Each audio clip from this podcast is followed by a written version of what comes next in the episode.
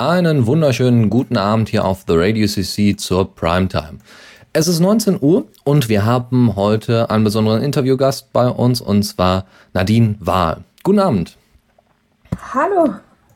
Du wirst uns heute ein bisschen was über deinen Beruf und so deinen, deinen Aufgabenbereich er erzählen und wie man die Welt rettet. Genau, ja. Dann fangen wir doch einfach mal damit an, was du denn genau machst. Also was ist deine Berufsbezeichnung? Ich glaube, ich habe meine Berufsbezeichnung mehr oder weniger mir selber ausgedacht. Ich nenne so. Ähm, Energie- und Umweltingenieurin. Ich habe Energietechnik studiert und habe mich dann noch während dem Studium eigentlich, gegen Ende des Studiums selbstständig gemacht. Und habe irgendwann, bin ich immer wieder öfter nach, dem, nach einem Namen gefragt worden. Dann habe ich überlegt, dachte, Energie- und Umweltingenieurin trifft es eigentlich ganz gut, aber ich mache sehr viel unterschiedliche Sachen, also nicht unbedingt nur klassische Ingenieurstätigkeit, sondern auch viel Bildungsarbeit, sage ich mal, und ähm, auch journalistische Tätigkeiten, so in dem Fachbereich Energie, Umwelt und Nachhaltigkeit. Es ist ganz gemischt und ich habe da finde, der Begriff passt noch am ehesten. Hast du dann irgendwie ein Studium gemacht oder, oder eine besondere Ausbildung oder was, um das dann zu werden? Genau, ich habe Energiesysteme studiert, also im Prinzip Energietechnik ähm, als Bachelor. Und ich möchte auch irgendwann noch ein, wahrscheinlich noch ein Masterstudium anhängen und vielleicht noch mal ein bisschen mehr in diesen Umweltbereich reingehen. Also ich habe während dem Studium immer so ein bisschen versucht, ähm, in den Bereich Umwelt noch mit reinzugehen und das so ein bisschen zu hinterfragen, was da so gemacht wird im Energiebereich, also in Bezug ganz speziell auf, auf die Umwelt und wie es sich auswirkt, also Umweltauswirkungen ganz allgemein. Mhm. Und das möchte ich noch ein bisschen vertiefen. Ähm, wie, wie machst du das? Also wie, wie äh, gehst du da in Betriebe rein und erzählst ihnen da was? Oder äh, ähm, rufen die dich an und sagen, hier, wir brauchen mal Informationen über irgendwas, was um, umweltspezifisch ist? Oder entwickelst du da selber an irgendwelchen ähm, umweltbezogenen Geräten weiter? Oder wie läuft das? Also im Prinzip haben sich da ganz unterschiedliche Kontakte ergeben und auch auf ganz unterschiedlichem Weg. Also ähm, ein Auftraggeber von mir, den hatte ich jetzt auch schon während dem Studium. Ähm, und da mache ich auch relativ viel, weil das vom Thema her einfach gut passt. Eben gerade das Konzeptionelle äh, im Sinne von Potenzialanalysen für erneuerbare Energien oder es nennt sich ganz offiziell Energie- und Klimaschutzkonzepte. Das habe ich zum Beispiel als Abschlussarbeit vom Studium ähm, auch gemacht und da sollen auch noch mehr gemacht werden. Das war jetzt dafür eine äh, Region, ganz speziell die Region Bodensee-Oberschwaben und das soll dann auch noch für die, für die Landkreise, soll das quasi nochmal runtergebrochen werden und solche Sachen. Ähm, das ist was, was ich mache. Dann bin ich öfter auch an Umweltstationen und habe da zum einen das Thema Energie, also das ist so wie so ein Energielabor, wo man Versuche macht mit, ähm, bisher waren es, glaube ich, meistens Drittklässler, aber das geht auch hoch in höhere Klassen. Demnächst ist, glaube ich, meine achte Klasse dabei. Oder aber auch das Thema Ernährung, auch an, an einer anderen Umweltstation noch. Ähm, ja, und die Kontakte sind ganz, ganz, ganz unterschiedlich entstanden. Oder ich schreibe auch für ein Online-Magazin ähm, verschiedene Texte.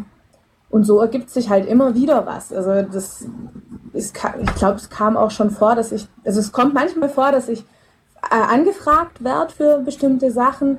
Ich habe mich auch schon auf Ausschreibungen einfach beworben und ja, also inzwischen ist es viel so, dass einfach Anfragen kommen von den Umweltstationen oder ähm, anderen und das sind so meine Aufträge dann. So. Äh, um, Umweltstationen, hattest du gesagt, sind Labore. Also jetzt eher so für, für dass man da mit Kindern rangeht oder wirklich selber äh, als Ingenieur dann tätig wird dort? Das ist für Kinder und Jugendliche so, das sind so Experimente, die man machen kann. Ähm, das, was ich mache, das nennt sich Energetics. Ähm, das geht ganz grob um das Thema erneuerbare Energien. Ähm, und das sind verschiedene Stationen, wo die, wo die Kinder oder Jugendlichen Experimente machen können und Fragen beantworten und da so ein bisschen ins Thema reinkommen. Wie bist du äh, überhaupt auf das Studium gekommen? Also hattest du schon vorher irgendwie Interesse an Umweltschutz? Hast dich vorher schon in irgendeiner Form engagiert oder kam das dann irgendwie so eher plötzlich so, hm, ich weiß noch nicht so ganz genau, was ich machen möchte, aber ich habe irgendwie einen Hang zum Umweltschutz. Wie, wie, wie lief das? Ja, ich glaube, es hat relativ früh angefangen. Ich habe zumindest mal gehört, da kann ich mich nicht mehr so selber dran erinnern, dass ich wohl mal so mit vier oder fünf schon mal gesagt habe, das, das hat doch eigentlich gar keinen Sinn mit der ganzen Umweltzerstörung. Also ziemlich im als Zitat habe ich das wohl mal so gesagt, als, als so kleiner, kleiner Mensch. Und ähm, das war immer so ein bisschen präsent, das Thema. Auch daheim und zwischendurch war es weniger, weniger da. Und dann kam irgendwann natürlich die Frage, was mache ich nach dem, nach dem Abitur? Und ähm, ich habe dann ein, ein, Praktikum gemacht in einer Mutter-Kind-Klinik das, das ganz toll war, ein halbes Jahr mit Jugendkindern und Jugendlichen ähm, draußen auf einem Therapiebauernhof und hatte auch so ein bisschen überlegt, in die Richtung zu gehen, also ins pädagogische, Sozialarbeit und die Richtung. Und habe dann aber mich irgendwann gefragt, was ich denen eigentlich erzählen soll. also ich, jetzt lerne ich das, also wie man, wie man mit denen umgeht, das lerne ich dann quasi, aber was habe ich denn denen zu sagen? Und dann war die Idee da, nee, ich mache ich mach irgendwie was Naturwissenschaftliches. Ich wollte was machen, sowas, was so ein bisschen realer ist, also was, was greifbarer ist und ähm, was auch so ein bisschen von, von Bedeutung ist für das, was wir jeden Tag so machen. Und das Thema Energie war bei uns daheim sehr präsent und war für mich auch schon lange immer wieder ein Thema. Und so kam das, dass ich dann angefangen habe mit dem Studium. Wie ist das Studium dann abgelaufen? Also war es besonders schwierig oder, oder war es auch das, was du dir so drunter vorgestellt hast, von wegen, hm, ja, jetzt wirklich mal aktiv an, an der Zukunft des Umweltschutzes arbeiten oder, oder wie verlief das? War, war es so deinen Anforderungen oder, oder Erwartungen entsprechend? Teils, teils. ähm, also es war vieles, vieles gut. Manches hat sich irgendwann auch wiederholt, so von Fach zu Fach, wo man sich gewünscht hätte, dass sich die Professoren besser absprechen.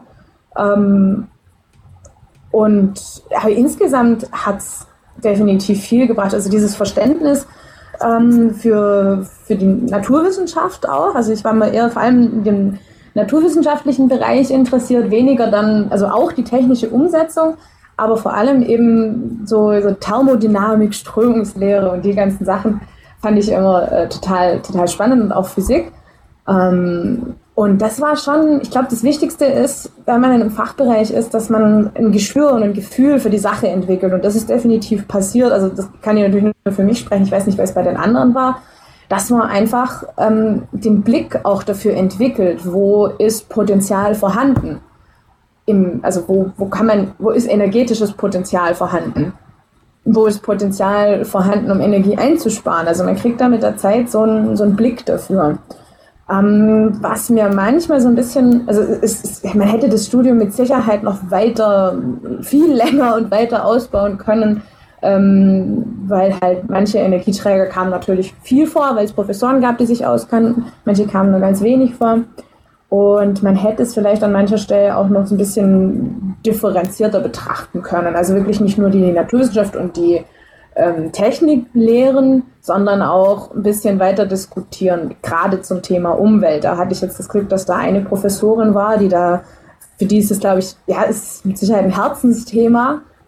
Da habe ich mich immer ganz gut aufgehoben gefühlt und ähm, war da auch ganz froh. Ich habe am Ende noch mal ein Semester quasi drangehängt, damit ich bei ihr noch Kurse belegen konnte, weil das vorher nicht ging.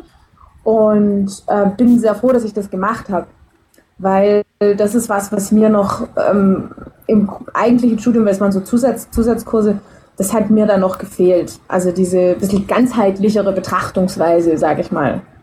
Da war manches, hatte ich schon so ein bisschen das Gefühl, dass es vielleicht, dass man das wahrscheinlich schon seit Jahren so lehrt.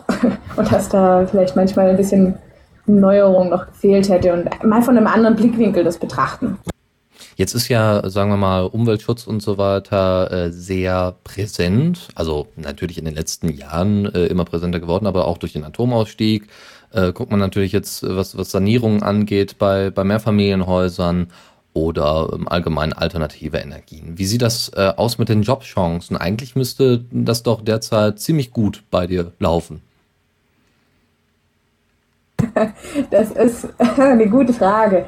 Ähm, vor allem, da ich mich ja also so aus dem ähm, beschäftigten Jobverhältnisgebiet äh, so ein bisschen rausgezogen habe, da habe ich da nicht so den hundertprozentigen Einblick. Ich habe von vielen Kommilitonen gehört, dass sie sich schwer getan haben, eine Abschlussarbeit zu finden tatsächlich. Mhm. Und ähm, es durchaus bei einigen auch gedauert hat, bis sie einen Job gefunden haben. Ähm, bei mir war es eher so, dass ich jetzt, ich habe mich auch umgeschaut, ähm, das ist aber jetzt auch schon wieder über ein Jahr her, ähm, und habe dann festgestellt, okay, da gibt es ein paar ganz interessante Sachen, wenn ich die jetzt kombinieren könnte, wäre es cool. Ich habe da einfach ein relativ weites Feld, das mich interessiert. Also gerade so ein bisschen Beratung, das Konzeptionelle, aber auch der Bildungsbereich und das Schreiben. Und das ist sehr schwierig. Da wäre es schwierig für mich gewesen, da eine Stelle zu finden, wo das auch gepasst hätte. Und deswegen habe ich mich entschieden, das für mich zu machen. Das war so mein Ding, wie es dazu kam, dass ich mich selbstständig gemacht habe. Und ich weiß noch, ganz am Anfang, das war, glaube ich, das Erste, was uns gesagt wurde als junge Erstsemester, ähm, da hieß es, ja, also wenn Sie das Studium einigermaßen gut abschließen, dann brauchen Sie sich eigentlich keine Sorgen machen um den Job. Dann sind Sie sicher. das war so die Aussage. Das Ding ist aber auch, dass es halt viele Hochschulen inzwischen gibt, die ähnliche Studiengänge anbieten. Ich war damals mit meinen Kommilitonen an der Hochschule das dritte Semester überhaupt. Also der war noch ganz, der war dann in dem Fall gut ein, anderthalb Jahre alt, der Studiengang, oder ein Jahr. Ähm, aber es ist in der Zeit überall ähnliche Studiengänge sind da entstanden und da ist natürlich dann auch spannend, inwieweit das dann wieder die Nachfrage ähm, der Nachfrage nachkommt oder ob es dann wieder eigentlich zu viel ist. Ist dann auch wieder. Allem, achso, ja. nee, nee, erzähl ruhig weiter. Vor, vor allem, weil es ja dann, vor allem, weil es ja dann ähm, auch ganz viele ganz junge in dem Bereich hat. Die sind dann ja auch erstmal eine Weile da ist ja nicht so, dass das jetzt ein Bereich wäre, wo dann, wo dann auch immer wieder jemand geht, sondern da sind dann die Stellen irgendwann gefüllt und die Leute sind alle ganz jung und dann bleibt es erstmal so eine Weile. Aber die neuen Absolventen kommen halt immer noch weiter nach. Also ich habe da so ein bisschen meine Bedenken, dass da vielleicht sozusagen eine Überproduktion gerade stattfindet. Aber ich habe natürlich auch nicht den vollen Einblick. Ich habe nur so, was ich mitgekriegt habe, hatte sich das immer wieder so ein bisschen bestätigt. Ähm, kann es vielleicht auch sein, dass dann später äh, das nicht mehr so speziell dann Energie- und Umweltingenieure dann benannt wird, sondern dann einfach ähm, als, als Grund, äh, grundsätzliches Wissen ähm, irgendwann Voraussetzung ist, überhaupt Ingenieur dann zu werden oder Ingenieurin? Also du meinst den, dass man grundsätzliches Wissen im Energiebereich hat, oder? Ja, genau. Ja. Ähm, Wäre wahrscheinlich nicht schlecht, weil es so viel eigentlich vielleicht sogar jede Branche im Ingenieurbereich ja irgendwie betrifft. Und wenn ich eine Maschine herstelle, dann macht es Sinn, die so herzustellen, dass sie möglichst wenig Energie verbraucht. Ich glaube, das ist teilweise auch, also ich glaube, das wird oft auch in anderen Studiengängen gelehrt, eben diese, ist die Energietechnik. Ich, es ist auch so, dass die, dass das bei den Firmen oft noch gar nicht so angekommen ist, dass es jetzt diese neuen Absolventen gibt. Und wenn man dann die Stellenausschreibungen liest, ist es dann eher irgendwie Elektrotechnik mit Schwerpunkt Energie zum Beispiel. Das wird dann eher gesucht, aber da kann sich, denke ich mal, jemand mit Energietechnik dann ja genauso drauf bewerben. Nur ist, man merkt halt daran, finde ich, dass es noch nicht ganz so präsent ist, dass sie, die Absolventen da da sind. Also das ist natürlich, und da scheint es ja dann auch welche zu geben, die tatsächlich Elektrotechnik mit dem Schwerpunkt haben, äh, mit Energietechnik, das gibt es auch. Und auch andere Ingenieursbereiche, wo man das als Schwerpunkt wählen kann. Ich glaube im Maschinenbau auch. Das gibt es auch schon. Mhm. Ähm, also du hattest gesagt, du, du gehst auch mit, mit Schülern und Lehrern um. Also ähm, in Betrieben bist du da weniger aktiv oder doch mehr oder dann vielleicht doch eher schreiben? Also wo also ist dann, ist dann der Einfluss auf, auf bestimmte Betriebe und wie die arbeiten ähm, auch da gegeben? Also momentan mache ich das noch nicht. Ich habe vor einiger Zeit auch eine Fortbildung gemacht zum Thema Energiemanagement in Unternehmen, weil ich es grundsätzlich interessant finde. Ähm, ich habe mich vielleicht bisher ja noch nicht, also ich habe, gut, ich habe auch so ansonsten relativ viel zu tun, deswegen hat sich die Frage noch nicht so hundertprozentig gestellt. Ich überlege, ich spiele mit dem Gedanken, in die Richtung auch noch reinzugehen, tatsächlich in die Unternehmen. Und ähm, ja, es ist halt immer ganz unterschiedlich, mit wem man zu tun hat. Ähm, und auch bei den Unternehmen, das kann eine sehr, sehr zähe Sache sein, da zu versuchen, das Energiemanagement umzusetzen, weil es gibt halt finanzielle Anreize, gerade ähm, mit Energiemanagementsystemen, wo dann die Unternehmen sagen, klar, das machen wir, das bringt uns finanziell was. Und da ist, glaube ich, schon, ich weiß jetzt die Zahlen gar nicht mehr, ich wüsste sie mal, ähm, aber das, das war schon einiges, was da an, an Summe im, im Spiel ist.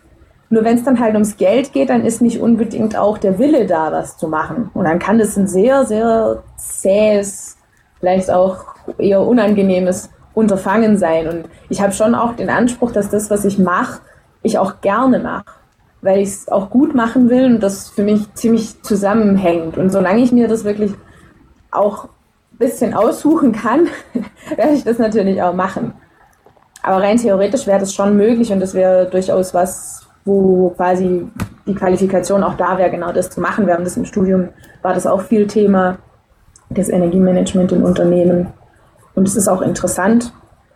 Es kommt nur wirklich stark drauf an, wo. Ähm, wie, wie, reagieren die Schüler da so drauf, wenn du da, also was, was genau machst du denn dann da mit den Kindern? Also bringst du denen dann äh, umweltbewusstes äh, Arbeiten bei oder die Technik dahinter? Oder ähm, ähm, ja, wie reagieren die dann darauf? Also das Ganze ähm, ist ein Projekt, was, was im Land Baden-Württemberg gibt und was auch gefördert wird und geht grob ums Thema Energie und Klima. Eine Sache ist ähm, Standby, dass man das dranbringen soll. Wir bekommen dann auch unter anderem zum Beispiel Messgeräte, um im Standby, also ihre Geräte daheim auf Standby zu untersuchen. Von dem her hat es immer zwei Termine und es, im ersten Termin gehe ich meistens ein bisschen auf das Thema Klima ein. Was passiert da? Viele wissen, also oft ist auch schon großes Wissen da von den Schülern. Und ich möchte eigentlich, ich versuche da nicht so sehr Wissen abzuladen, sondern eher die dazu anzuregen, sich selber Dinge zu überlegen und eher versuchen, ein Bewusstsein zu schaffen. Das ist natürlich innerhalb so kurzer Zeit, wenn ich da zweimal zwei Schulstunden komme, ist es relativ kurz, aber bisher hat es eigentlich immer ganz gut funktioniert und mir macht es auch Spaß mit den Schülern. Es ist natürlich auch ganz unterschiedlich, in was für eine Klasse man da gerät. Wenn man zu den Viertklässlern kommt, das ist total nett, weil die freuen sich unheimlich. Das ist, das ist richtig nett. Also die, die sind voll dabei und die saugen das auf wie, wie Schwämme. Also das ist richtig krass in der fünften Klasse ist es auch immer noch sehr nett. Die haben diese, diese krasse Freude nicht mehr wie die Viertklässler, aber sind auch ganz, ganz arg dabei und sind da, haben da auch ein Interesse dran. Das ist für die irgendwie was, was, was da irgendwie, glaube ich, ganz gut reinpasst. Dieses das Thema Umwelt und viele interessieren sich auch für Tiere und was das für, ein, für einen Einfluss hat. Und ähm, ja, in der sechsten Klasse, da geht es dann, dann schon wieder auseinander ähm, kann es dann auch mal vorkommen, dass man in eine Klasse kommt, die gar keinen keinen Bock hat. Und da habe ich dann, ich versuche da flexibel zu sein und nicht mein Programm durchzuziehen. Ich hatte eine Klasse, die, die war krass, die war auch bekannt als krasse Klasse von dem, also bei dem Lehrer. Und die waren grundsätzlich nicht irgendwie böse oder so, sondern die haben, die wollten unheimlich gefordert werden. Und dann habe ich da spontan umdisponiert für die zweiten, zweiten Teil und habe die ähm, vor, also sich selber verschiedene Themen erarbeiten lassen. In dem Fall war es dann ähm, Energiesparen in verschiedenen Bereichen, immer aufgeteilt auf eine Gruppe. Dann auch eine Frage, die ich persönlich ganz wichtig finde, mal zu überlegen, warum wir das eigentlich oft nicht machen, dieses Energiesparen und erneuerbare Energien verwenden, obwohl wir es doch eigentlich alle schon wissen, dass man es machen sollte. Das war ganz nett. Das hatte dann die, ich sag mal, die, die krasseste Gruppe von der ganzen Klasse hatte sich das dann rausgesucht. Das ist allgemein so ein Phänomen, dass sich die, die, die, die, die eigentlich so ein bisschen desinteressiert wirken, oft die, die spannendsten Themen raussuchen. Mhm. Ähm, Und das war dann ganz nett. Also das hat dann gut funktioniert. Also man muss da schon eine gewisse Flexibilität mitbringen. Ich versuche da eben mein verschiedene, verschiedenes Material einfach mir so nach und nach anzuschaffen und damit ich da flexibel drauf reagieren kann, weil das wäre schade, wenn, wenn ich da immer nur mein eines Programm durchziehe und das einfach bei manchen Klassen nicht funktioniert, weil man kann nicht mit allen Klassen dasselbe machen und jetzt nächstes, dieses Schuljahr, das neue, findet es auch wieder statt und da der, geht es von der dritten, glaube ich, bis zur neunten Klasse hoch, sogar von der ersten bis zur neunten. Und das ist natürlich krass. Also da muss und das ist zwar im Prinzip immer das gleiche Thema, aber natürlich unterschiedlich aufbereitet. Und da ich mich für das, für das, den pädagogischen Aspekt und die diese Geschichten halt auch interessiere, ist das natürlich für mich eine echt coole Sache, das auf verschiedene, verschiedenen Ebenen zu bearbeiten, dieses eine Thema. Ähm, glaubst du, dass das sehr, sehr wichtig ist, also gerade in der Schule damit anzufangen mit solchen, äh, mit solchen Themen? Ja, ich, ja, also grundsätzlich ja. Ähm, das ist wieder der Punkt, ich bin da vorsichtig, dass man denen irgendwie versucht, was überzustülpen, von wegen, ihr müsst Energie sparen, ihr müsst aufs Klima gucken und diese Geschichten. Ich will da, ich, mir ist es auch ganz wichtig, dass ich niemanden abschrecke mit dem, was ich tue und da ganz, ganz arg den, den Zeigefinger erhebe und das auf die Weise kommuniziere, sondern ich habe jetzt die Möglichkeit, dahin zu gehen, zweimal zwei Schulstunden mit denen zu verbringen und ich möchte es dafür nutzen, um mit denen so ein bisschen ins Gespräch zu kommen und ähm, die, denen quasi die, die Möglichkeit zu geben, mal über die Themen nachzudenken und mir, wenn sie möchten, Fragen zu stellen, weil es halt so ein präsentes Thema ist. Also das geht an den, den Schülern auch nicht vorbei, wenn das, wenn das in der, in der sonstigen Gesellschaft diskutiert wird. Und ich merke auch immer wieder, dass da welche dabei sind, da hört man halt die Sätze von den Eltern raus. Da weiß man dann ganz schnell, was die Eltern für eine Einstellung zu erneuerbaren Energien haben.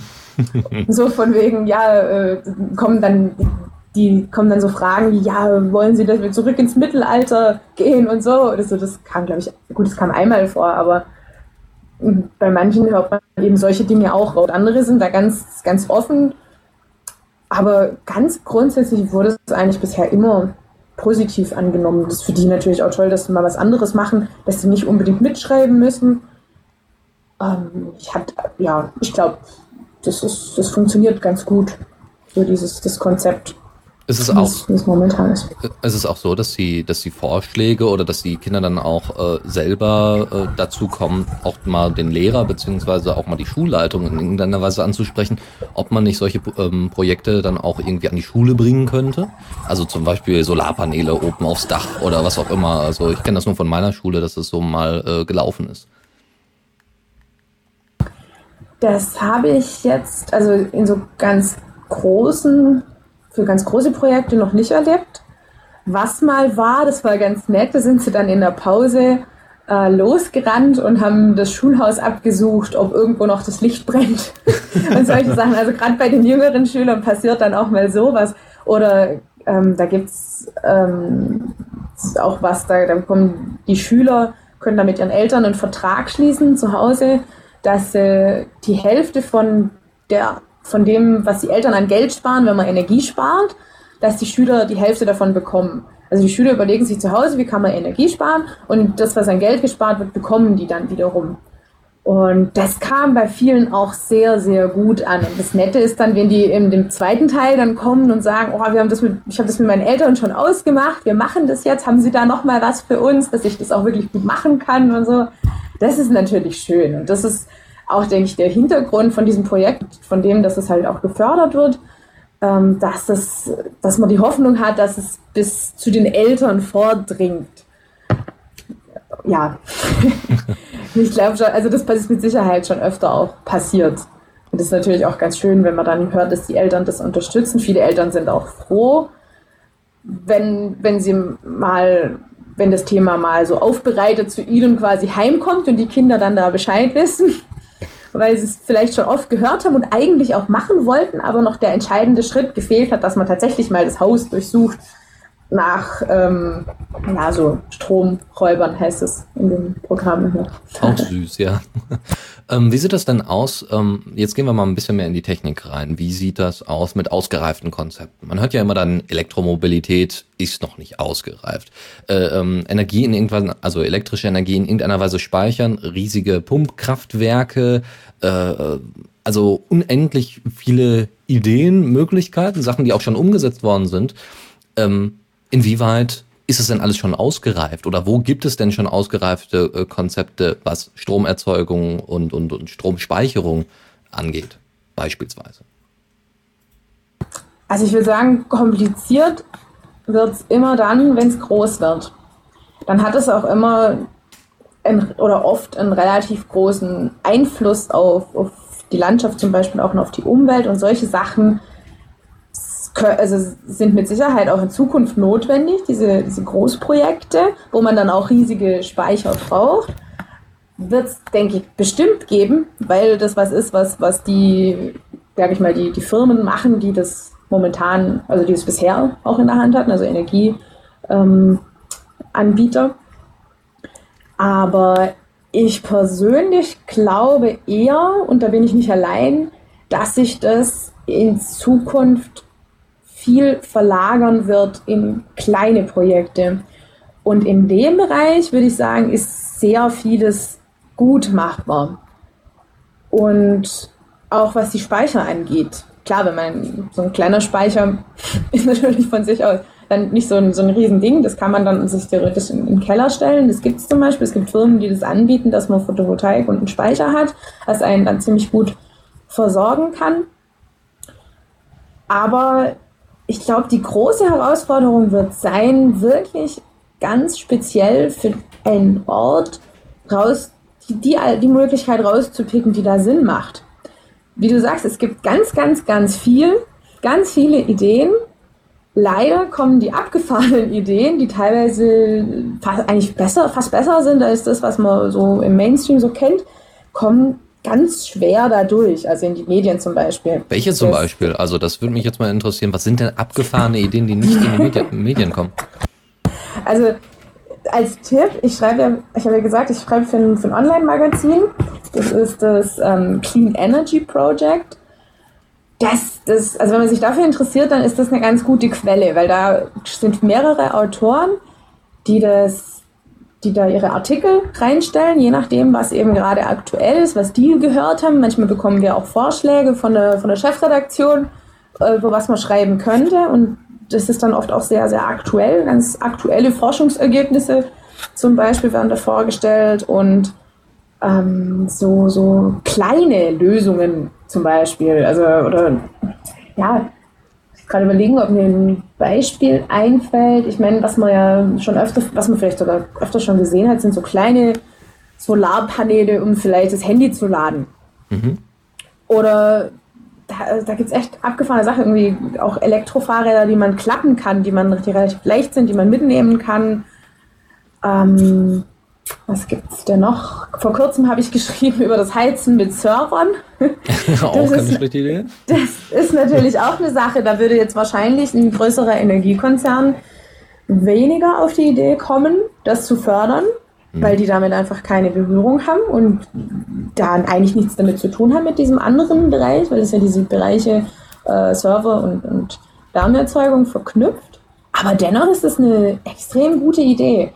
Also dieses, das, die Herausforderung ist, glaube ich, und auch das, wie man es wie wirklich intelligent lösen kann, ist, wenn man wirklich schaut, was ist da, was haben wir da für ein Potenzial und wie können wir das sinnvoll nutzen. Und das passiert, finde ich, an manchen Stellen zu wenig, also zumindest in der, in der größeren Diskussion. Also wenn man so auf eine Energiemesse geht, ich gehe da inzwischen schon gar nicht mehr so hin, weil es ist wirklich finde ich, seit langer Zeit immer wieder dasselbe. Dann gibt es da wieder Photovoltaik-Panels und die sind vielleicht wieder ein paar Prozentpunkte besser geworden, was schön ist. Aber mir fehlt da oft so ein bisschen der, das, das Innovativere. Und die Sachen gibt's, die sind, die, ich weiß nicht, vielleicht kommen die in Zukunft, kommt das vielleicht auch noch mehr raus, diese Sachen, weil, weil sie Zulauf kriegen und weil sie sich auch größere Werbung leisten können. Uns dann in die Medien schaffen oder ich weiß nicht. Also vielleicht geht es auch einfach immer schnell wieder unter, diese, diese Erfindungen. Ich denke, manchmal kommen die schon durch. Aber da gibt es schon viel, was, was man selber theoretisch machen kann, was vielleicht momentan auch noch ein bisschen zu teuer ist. Um es einfach mal so zuzulegen. Aber geforscht wird da schon einiges. Und dann sind es, denke ich, oft auch die kleine, so kleinere Unternehmen, wo vielleicht einer eine Idee hatte und auch daraus das Unternehmen erst erwächst ähm, die da gewisse Dinge herstellen. Und ich habe die Hoffnung, dass, es, dass das zunimmt, weil ich eben diese dezentralen und verteilteren Lösungen für zukunftsfähiger halte als große, große, große Lösungen mit großen Stromnetzen, was es ja auch immer heißt, dass man ganz, ganz große Netze bauen oder ganz, ganz große Leitungen bauen muss, um den Windstrom bis in den Süden runterzubringen. Aber wie kommt man denn auf die Idee, den Windstrom von da oben in den Süden runterzubringen, wo man hier alles mögliche andere machen kann? Das äh, ist manchmal, muss man sich da schon ein bisschen, finde ich, an den Kopf fassen und sich sehr wundern, wie man auf solche Ideen kommt. Aber das ist halt das, wenn der Blick so ein bisschen auf das Große gerichtet wird und wenn das die Dinge sind, die dann von einem Energiekonzern äh, vorgeschlagen werden, der womöglich auch noch das Netz selber betreibt oder in dem Netz mit drin ist und daran auch noch verdient, dadurch kommen diese Sachen zustande. Und leider landen die öfter in den Medien als die kleinen, mhm. obwohl es die wirklich auch gibt.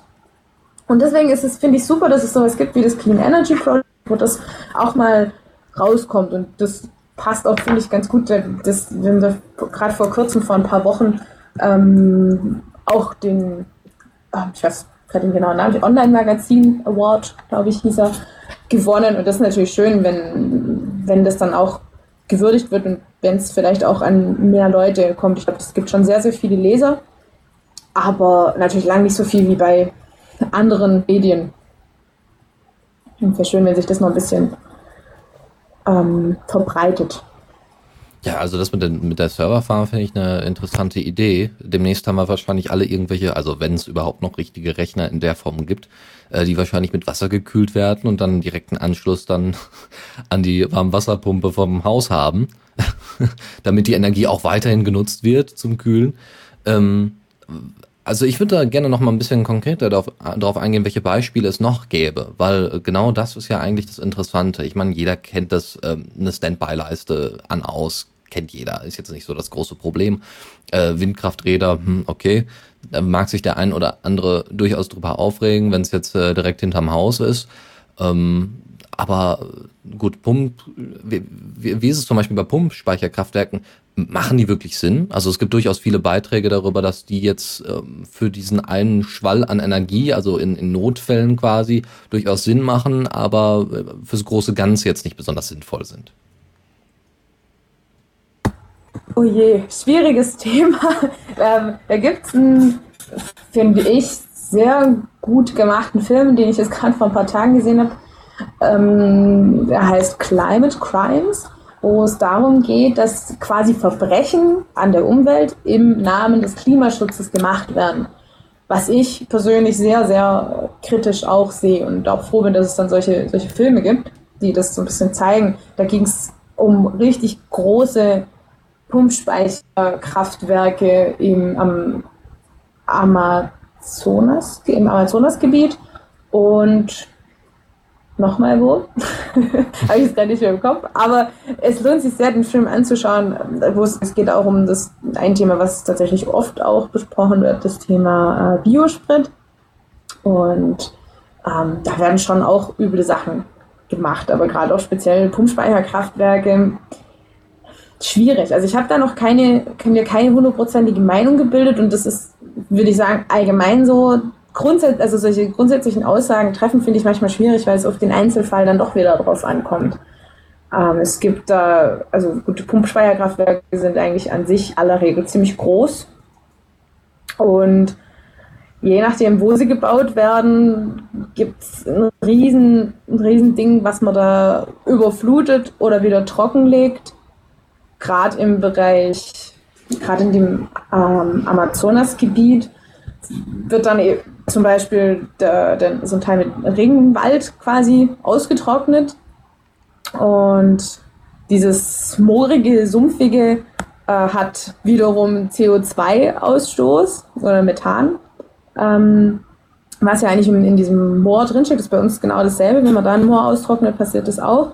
Und ähm, also es hieß im Film, dass es das wieder ausgleicht oder sogar fast schädlicher ist, also klimatechnisch, weil eben diese, diese anderen Wirkungen äh, passieren an dieser Stelle. Aber das ist diese Stelle. Wenn man jetzt allerdings hier ein Pumpspeicherkraftwerk haben,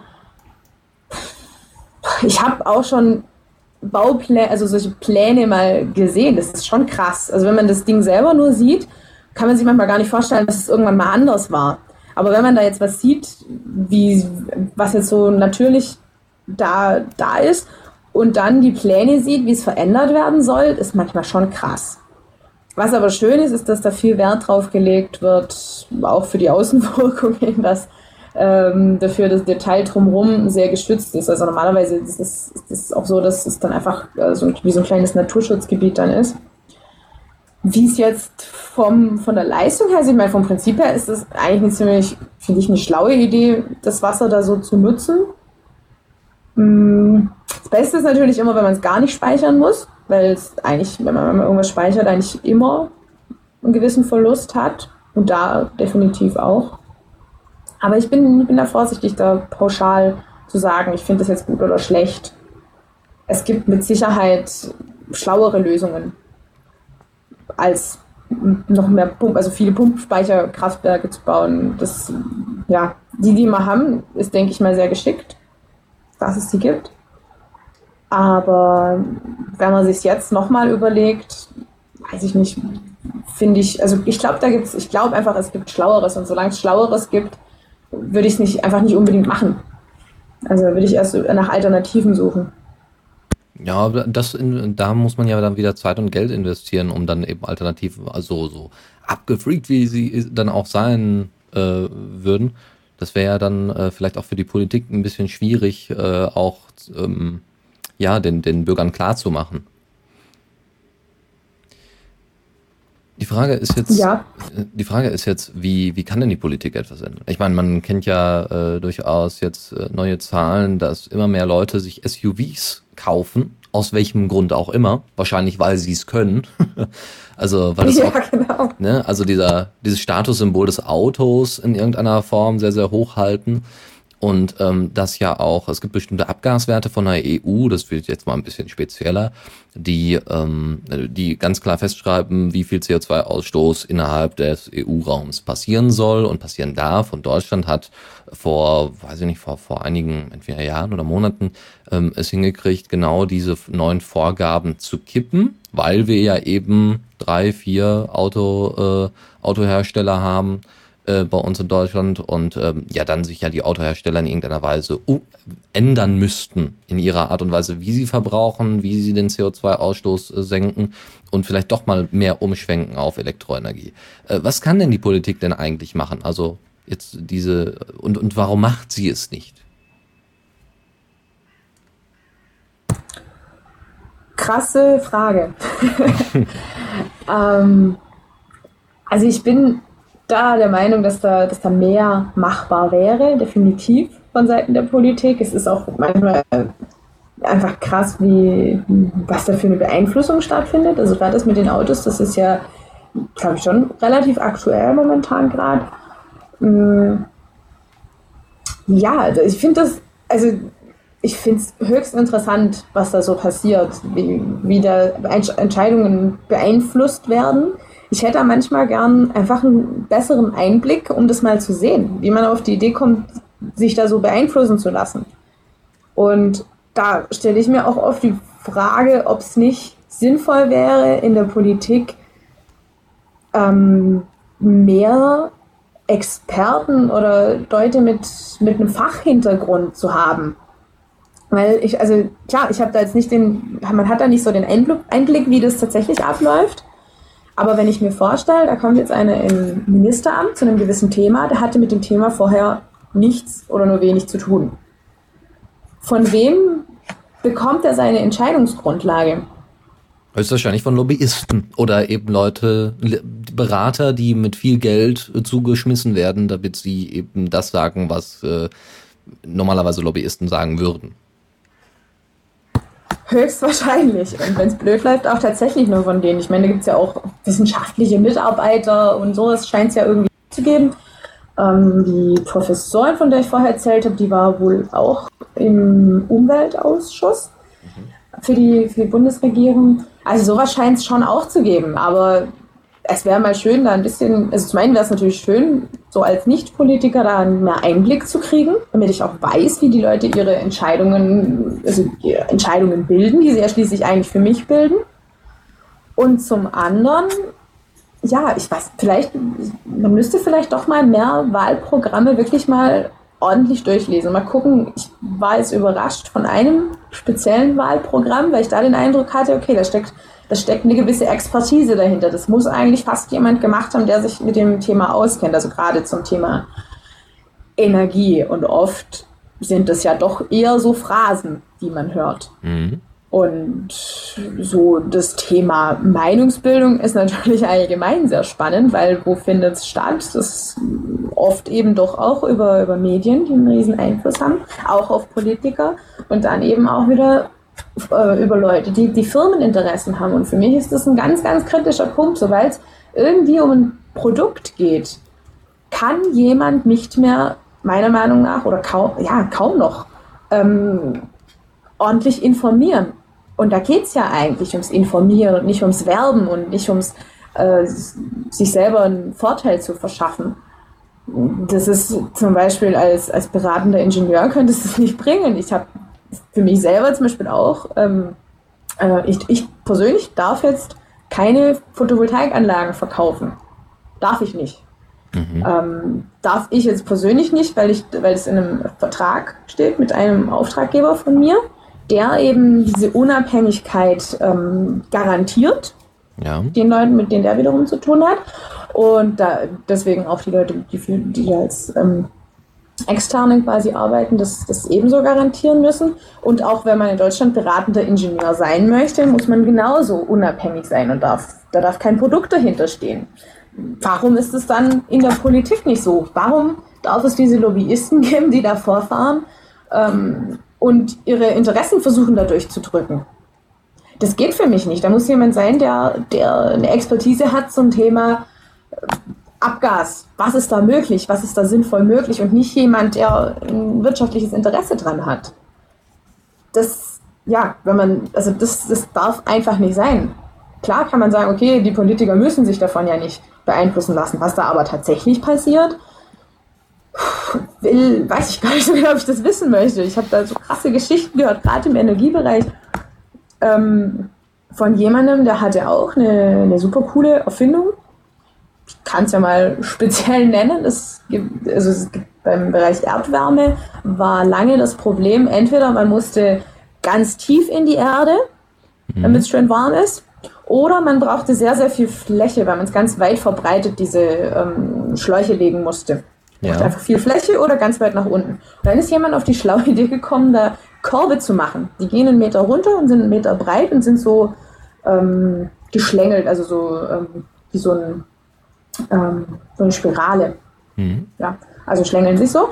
Und da habe ich mal mit, mitbekommen, dass da wohl wahnsinnig Druck ausgeübt wurde. Ich weiß nicht genau von wem, aber von Leuten, die da das einfach nicht wollten, dass das an die Öffentlichkeit kommt, dass es das gibt. Oh. Wow, okay. Und es ist kein, kein Einzelfall. Also da, wird, da, da finden Sachen statt, wo, wo, wo es so weit geht, dass die Familie bedroht wird, auch in dem speziellen Fall. Wow. Also das ist, das ist Wahnsinn. Und das ist, ja, klar, ich kriege da natürlich oft auch nur die, die Ansätze mit, aber von Leuten, wo ich sagen würde, das ist, das ist vertrauenswürdig. Die das oft dann auch wieder von anderen wissen, die mhm. dann auch nicht zu viel weitergeben aus solchen Gründen. Ähm, Wahnsinn. Das ist krass. Also ich bin froh, dass es mich bisher nicht betroffen hat. ähm, ja, aber das ist, also das sich mal vorzustellen, finde ich, finde ich krass. Und dass es oft noch nicht mal an die Öffentlichkeit kommt aus, aus Angst. Ich bin ja froh, dass es dann Leute gibt, die so Sachen doch, doch machen. Und trotzdem frage ich mich, was es alles geben könnte, vielleicht was, was so unterdrückt wird. Und da ist mit Sicherheit noch mehr. Da bin ich, mir, bin ich davon überzeugt, dass es so ist, dass, dass es Erfindungen quasi in der Schublade liegen, ähm, einfach weil derjenige, der das erfunden hat, eingeschüchtert wird. Mhm. Ähm, du hattest, ähm, also wir haben ja hier das Thema in der Primetime jetzt Weltretten genannt oder nur mal kurz die Welt retten. Die Frage ist jetzt, ähm, du hattest äh, bei deinem Diaspora-Beitrag, als du die Sendung angekündigt hast, und wir haben es ja auch später nochmal gemacht, ähm, hattest du gesagt, ob, dass du es schon ein wenig aufgegeben hast. Die Frage ist, warum? Ja, also klar, also ich glaube, das mit dem, mit dem Weltrennen, ich fand es witzig, weil du hattest ja mal geschrieben, ob ich, so von wegen Interview zum Thema Nachhaltigkeit. Und ich dachte, ja klar, machst du mit. Und dann habe ich gesehen, Thema Weltretten. Und ich gedacht, oh je. Soll ich mal fragen, ob man das ändern kann? Weil ich meine, das ist ja schon, ist ja schon krass, ähm, wenn da jetzt dann einer meint, ich, ich fühle mich, ich fühle mich da so, dass ich sagen würde, ich kann jetzt ein Interview zum Thema Weltretten geben, weil ich weiß ja, wie es geht das ist ein Eindruck, den ich, den ich ganz sicher nicht erwecken will. Dann habe ich mir aber gedacht, nee, Moment, Weltretten heißt ja, wenn ich ein Interview dazu gebe oder darüber spreche, dann heißt es ja noch nicht, dass ich sage, dass ich es kann. Wir können ja nur mal drüber reden. Und das ist ja genau das, was wir, was wir auch machen. Und äh, als, als ganz junger Mensch hat man, hatte ich diesen Gedanken auch mit dem Weltretten. Klar, ich rette die Welt, also warum auch nicht? Macht ja Sinn.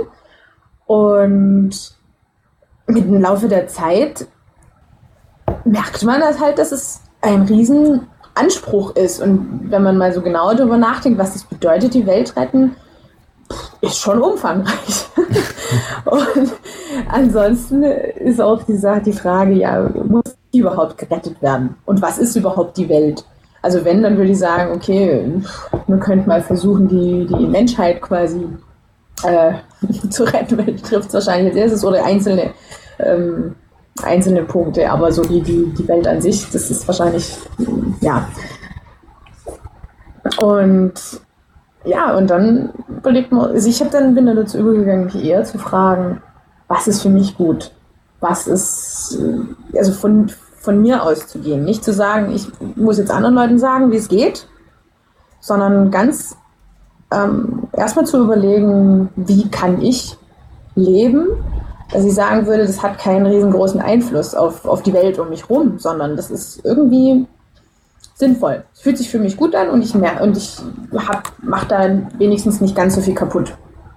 Das war dann so der, der, der Schritt, dass, dass ich eher mich darauf konzentriert habe und das dann lange so, so weiterentwickelt hat. Da kommen ja immer so, so weitere Ideen dazu. Dann fängt man an, Bioprodukte zu kaufen, dann guckt man auch ansonsten, dann, dann nimmt es nicht mehr nur die Lebensmittel, die bio sind, sondern man geht allgemein in Bioladen und kauft dort meinetwegen auch kleine Seife und was weiß ich, die ganzen Sachen, die man halt sonst nur so braucht. Und ich bin da sehr davon überzeugt, dass das, dass das wahrscheinlich sogar das ist, womit, wir, womit man am meisten erreichen kann. Weil, oder ja, wenn das überhaupt der Anspruch sein soll, dass man irgendwie nach außen was erreicht. Es ist natürlich schön. Also es ist enorm schön, wenn man merkt, das, das hat einen Einfluss und ich merke das auch immer wieder ähm, und eigentlich auch immer mehr bei anderen Leuten, die mir dann erzählen. Und das Witzige ist, dass die mir das dann so halb stolz erzählen, weil für die bin ich dann vielleicht schon so derjenige, der, der, der, der sag ich da, der Öko quasi, ähm, dass sie mir das dann erzählen, sie, was sie jetzt da Neues machen. Und das ist natürlich irgendwie ganz witzig, weil ich habe das natürlich nie für mich beansprucht, dass ich da so eine, so eine Rolle einnehme, sondern das muss sich irgendwie so entwickelt haben. Ähm, was ich gar nicht mehr so hundertprozentig nachvollziehen kann oder hm, das, ich habe das letzte Jahr ein bisschen mehr angefangen, quasi Gemüse selber anzubauen und merke, dass das so, so ein bisschen Wellen schlägt. Witzigerweise, also dass das einige Leute angesteckt hat, obwohl ich jetzt nicht zu denen gesagt habe, hey, mach das doch mal auch. Das ist voll cool oder so. Das gar nicht. Also das ist, ja, einfach auch aus dem Grund, ich möchte da niemandem irgendwie was überstülpen und ich möchte niemanden abschrecken. Ich denke mir eher, ich für mich, ich probiere Sachen aus die, wo ich denke, das könnte was sein. Und ich erlaube mir das da auch mal zu scheitern und dass es einfach nicht funktioniert. sondern ist, ich sehe es eher als Experiment oder als ganz viele Experimente, die ich mache. Und wenn das jemand, wenn jemand das interessiert, dann erzähle ich da gern drüber. Also das, ja, das ist, hat, das ist vielleicht eine, einfach die, die andere Dimension, dass es mehr so ähm, ja, im, im, kleineren Kreis quasi ist. Und jetzt so die, die letzte Zeit hat sich das natürlich auch ausgeweitet durch, durch die Arbeit, die ich mache. Jetzt seit, das ist jetzt erst seit einem Dreivierteljahr so intensiver, ähm, im Bildungsbereich auch. Ähm, das ist ja noch gar nicht so, so alt. Also ich habe wirklich mehrere Jahre lang das vor allem für mich gemacht und für mich experimentiert, weil ich will ja auch eine Grundlage haben, wenn ich da jemandem was drüber erzähle, über das Energiesparen zum Beispiel. Also wir haben ähm, zum Beispiel hier zu zweiten Energieverbrauch, das ist die Hälfte von dem, was man ansonsten für zwei Personen annehmen würde. Also quasi wir brauchen, verbrauchen zu zweit nur so viel wie andere, wie einer allein oft braucht. Auch nicht schlecht. und äh, ja, und da, das ist für mich wichtig, dass ich da eine Grundlage habe, weil ich sehe das oft auch im Energiebereich, dass, dass da Leute ein Riesenauto fahren und überall mit dem Auto hinfahren, wegen Kleinigkeiten und dann Vorträge zu dem Thema halten. Das wäre für mich, das wird sich für mich nicht glaubwürdig anfühlen. Und das ist auch, ich habe da ähm, ein Kommilitone hatte zum Beispiel mal gesagt, das, das äh, macht ja nichts, ich gleiche das ja wieder aus. Ah ja. Und bei einem, bei einem Praktikum habe ich sowas in der Richtung auch schon mal gehört. Also das ist nicht, glaube ich, gar nicht mehr so, so, so unverbreitet. Und ich habe mich da auch schon dabei erwischt bei diesen Gedanken. Wenn ich mir überlege, kann ich das jetzt machen? Ist das jetzt okay? Äh, und ich denke dann, ah klar, du machst ja dann hier wieder ein Klimaschutzkonzert und dann wird ja ganz viel Energie gespart. Und die, die Schüler, die ich habe, die sind da extrem drauf, dass die, die ich, wenn ich dann mit dem Beamer und dem Laptop komme, ich muss mich da jedes Mal dafür rechtfertigen, dass ich jetzt diesen Beamer benutze. Also müsste, äh, das verlangen, also das hätten die immer gerne. Und klar, was sagt man dann? Also ich habe auch schon die Überlegung dann gehabt, ob ich das vielleicht tatsächlich auch nicht mehr so mache. Mhm. Andererseits, ähm, klar, ich bin jetzt niemand, der sagen würde, ich will ganz auf Technik verzichten, ich oh, ganz auf Internet und Computer und alles. Und deswegen, wenn, wenn man das sinnvoll einsetzt, ist es ja in Ordnung. Deswegen ist es, ja, das kann man so auch kommunizieren, denke ich mal. Ja. ja, also es gibt ja auch schon, es gibt ja auch schon Rechner mit Solarpanelen. Also es gibt da ja schon schon Ideen, dass man, dass man das mit auf, also das könnte man tatsächlich mal machen. Also wirklich sich so einen Rechner dann holen und sagen, ja zumindest der Rechner funktioniert mit ne, grüner Energie. Ähm, die Frage ist auch, was, äh, wie du Greenpeace zum Beispiel in der Rolle der Öffentlichkeitsarbeit siehst. Weil du sagst, eigentlich fängt es so im kleinen Kleinen an, ja, man ist so ein bisschen Vorbild, man weiß ungefähr, was man machen kann. Man macht es auch einfach und irgendwie zieht man die Leute mit. Bei Greenpeace ist es ja ein bisschen anders. Da wird eher darauf aufmerksam gemacht, auf die Probleme. Da geht es auch viel, vielleicht ein bisschen mehr um Umweltschäden als um jetzt die eigentlichen Lösungen. Also eher wird angeprangert, was falsch an sich falsch gemacht wird, als das, was man besser machen könnte. Äh, wie, wie, ist deine Einstellung so zu der Arbeit äh, zu Greenpeace? Ich habe mich schon oft gefragt, und hatte da vielleicht mitunter auch ein bisschen mein schlechtes Gewissen, ob ich nicht mehr demonstrieren gehen sollte. Aber ich konnte mich damit nie so richtig identifizieren. Und irgendwann habe ich mich dann mal gefragt, warum eigentlich? So hundertprozentig habe ich es nicht rausgefunden. Ich denke, ich wird wahrscheinlich in meinem Leben irgendwann auch noch vorkommen, dass ich tatsächlich mal demonstrieren gehe. Ich habe es nämlich, so, glaube ich, noch nie gemacht. Nee. Oh, oh da wird es aber ähm, Zeit. ja, krass eigentlich. aber ich glaube, also bei uns bei uns in der Provinz wird eh nicht so viel demonstriert. da wird das einfach stillschweigend ja. hin, äh, hingenommen. Ähm, ja. nee, also äh, so, ja, man versucht ja so das Gewissen immer so ein bisschen zu erleichtern mit irgendwelchen Online-Petitionen, aber ich denke mir auch jedes Mal, okay, war es das jetzt schon? Gleichzeitig ist es natürlich auch gefährlich, weil man kann natürlich auch nicht überall mitmischen. Und ähm, Greenpeace sehe ich immer so ein bisschen den, de, die Gefahr, dass man da, dass da Leute, dass das schnell heißt, ah, das sind ja Spinner. Die, die, die spinnen eh irgendwie total rum und das kann ja nichts sein und ähm, so die Richtung. Kommt natürlich auch auf die Personen drauf an. Es gibt mit Sicherheit, also ich finde es gut, dass da auf, dass es Aktionen gibt, wo auf, auf gewisse Dinge hingewiesen wird. Hm, was mich interessieren würde, wäre, gerade wenn ähm, wenn es da um gewisse Unternehmen gibt, ob das, das Unternehmen zum Beispiel, ob es da vielleicht tatsächlich mal funktioniert hat, dass in dem Unternehmen umgedacht wurde, weil es gibt ja auch ähm, also so ähm, Aktionen, wo tatsächlich dann in einem Unternehmen auch mal ein Umdenken stattgefunden hat. Ich verfolge da auch so verschiedene Dinge wie ähm, die Albert Schweitzer Stiftung zum Beispiel, da kriege ich es öfter mal mit, die dann quasi, wo dann quasi die Erfolgsmeldung kommt, ja, wir haben dem und dem vorgeschlagen, macht doch, bietet doch zusätzlich noch meinetwegen ein äh, veganes Gericht an in eurer Mensa oder sowas. Ähm, jetzt nur, nur als Beispiel, da gibt es ja tausend verschiedene Sachen, wo man, wo man irgendwas verbessern könnte. Das finde ich dann wieder irgendwie ganz schön, wenn, wenn dann so reale Sachen dabei rauskommen. Mhm. Für mich wäre es wahrscheinlich eher nichts, die Richtung. Hm, ja, ähm, mich irgendwo, irgendwo hinketten oder so, wobei es wahrscheinlich darauf ankommt, um welches Thema es geht. Also wenn es darauf ankommt, also ich bin, ich bin grundsätzlich, ich glaube schon ziemlich, ziemlich pragmatisch und ziemlich ähm, eher, eher ruhig oder so. Mhm. Aber ich glaube, wenn es darauf ankommt, ähm, wäre ich schon, könnte das schon krass, also könnte ich mir sowas krasseres auch vorstellen. Wir hatten das ein, ein Thema vor kurzem, da, da ging es ja darum, ob es äh, durch ein Gesetz illegal wird, dass man quasi mit seinen Nachbarn Saatgut austauscht oder so. Also sein selber im Garten rangezogenes Saatgut. Und das ist ein Thema, wo ich ganz, ganz, ganz akut was total Wichtiges gefährdet sehe. Mhm.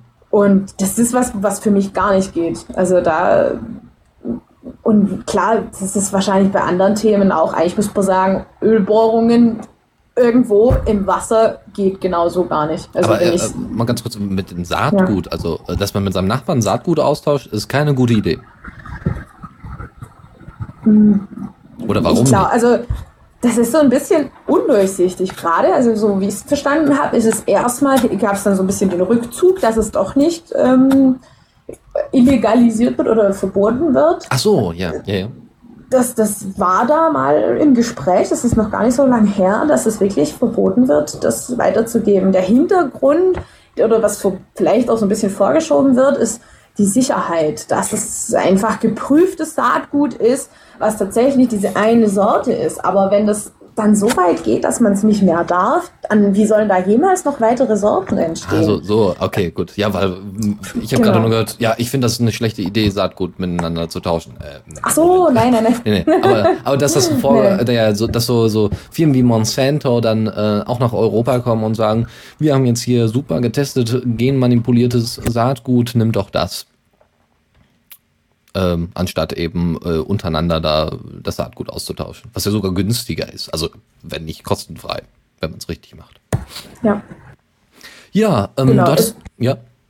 ja. Nee, also das ist, das ist, das ist für mich so ein, so ein Thema, wo ich sage, das geht gar nicht, weil das geht an die, an die Lebensgrundlage und das ist mit Sicherheit auch so Sachen, die, die schon so etabliert sind, die da auch dran gehen, wie meinetwegen ähm, Atomkraft zum Beispiel. Aber ich merke mhm. da, dass es bei neuen Sachen da, da schrillen bei mir persönlich dann ganz krass die, die Alarmglocken, weil ich denke, okay, da kann ich es vielleicht noch verhindern. Ich glaube, das ist schon so eine Sache, dass so Sachen, die irgendwie etabliert sind, das ist, ähm, da, da, ich finde es gut, dass es Leute gibt, die da, die da demonstrieren und ähm, in, die, in die Richtung gehen. Und wenn ich da konkret was machen kann, dann, dann mache ich da auch was. Aber es ist, ja, manchmal hat man da doch so das, das Gefühl, okay, komme ich da überhaupt durch? Und es ist eigentlich total schade, dass, dass es so ist.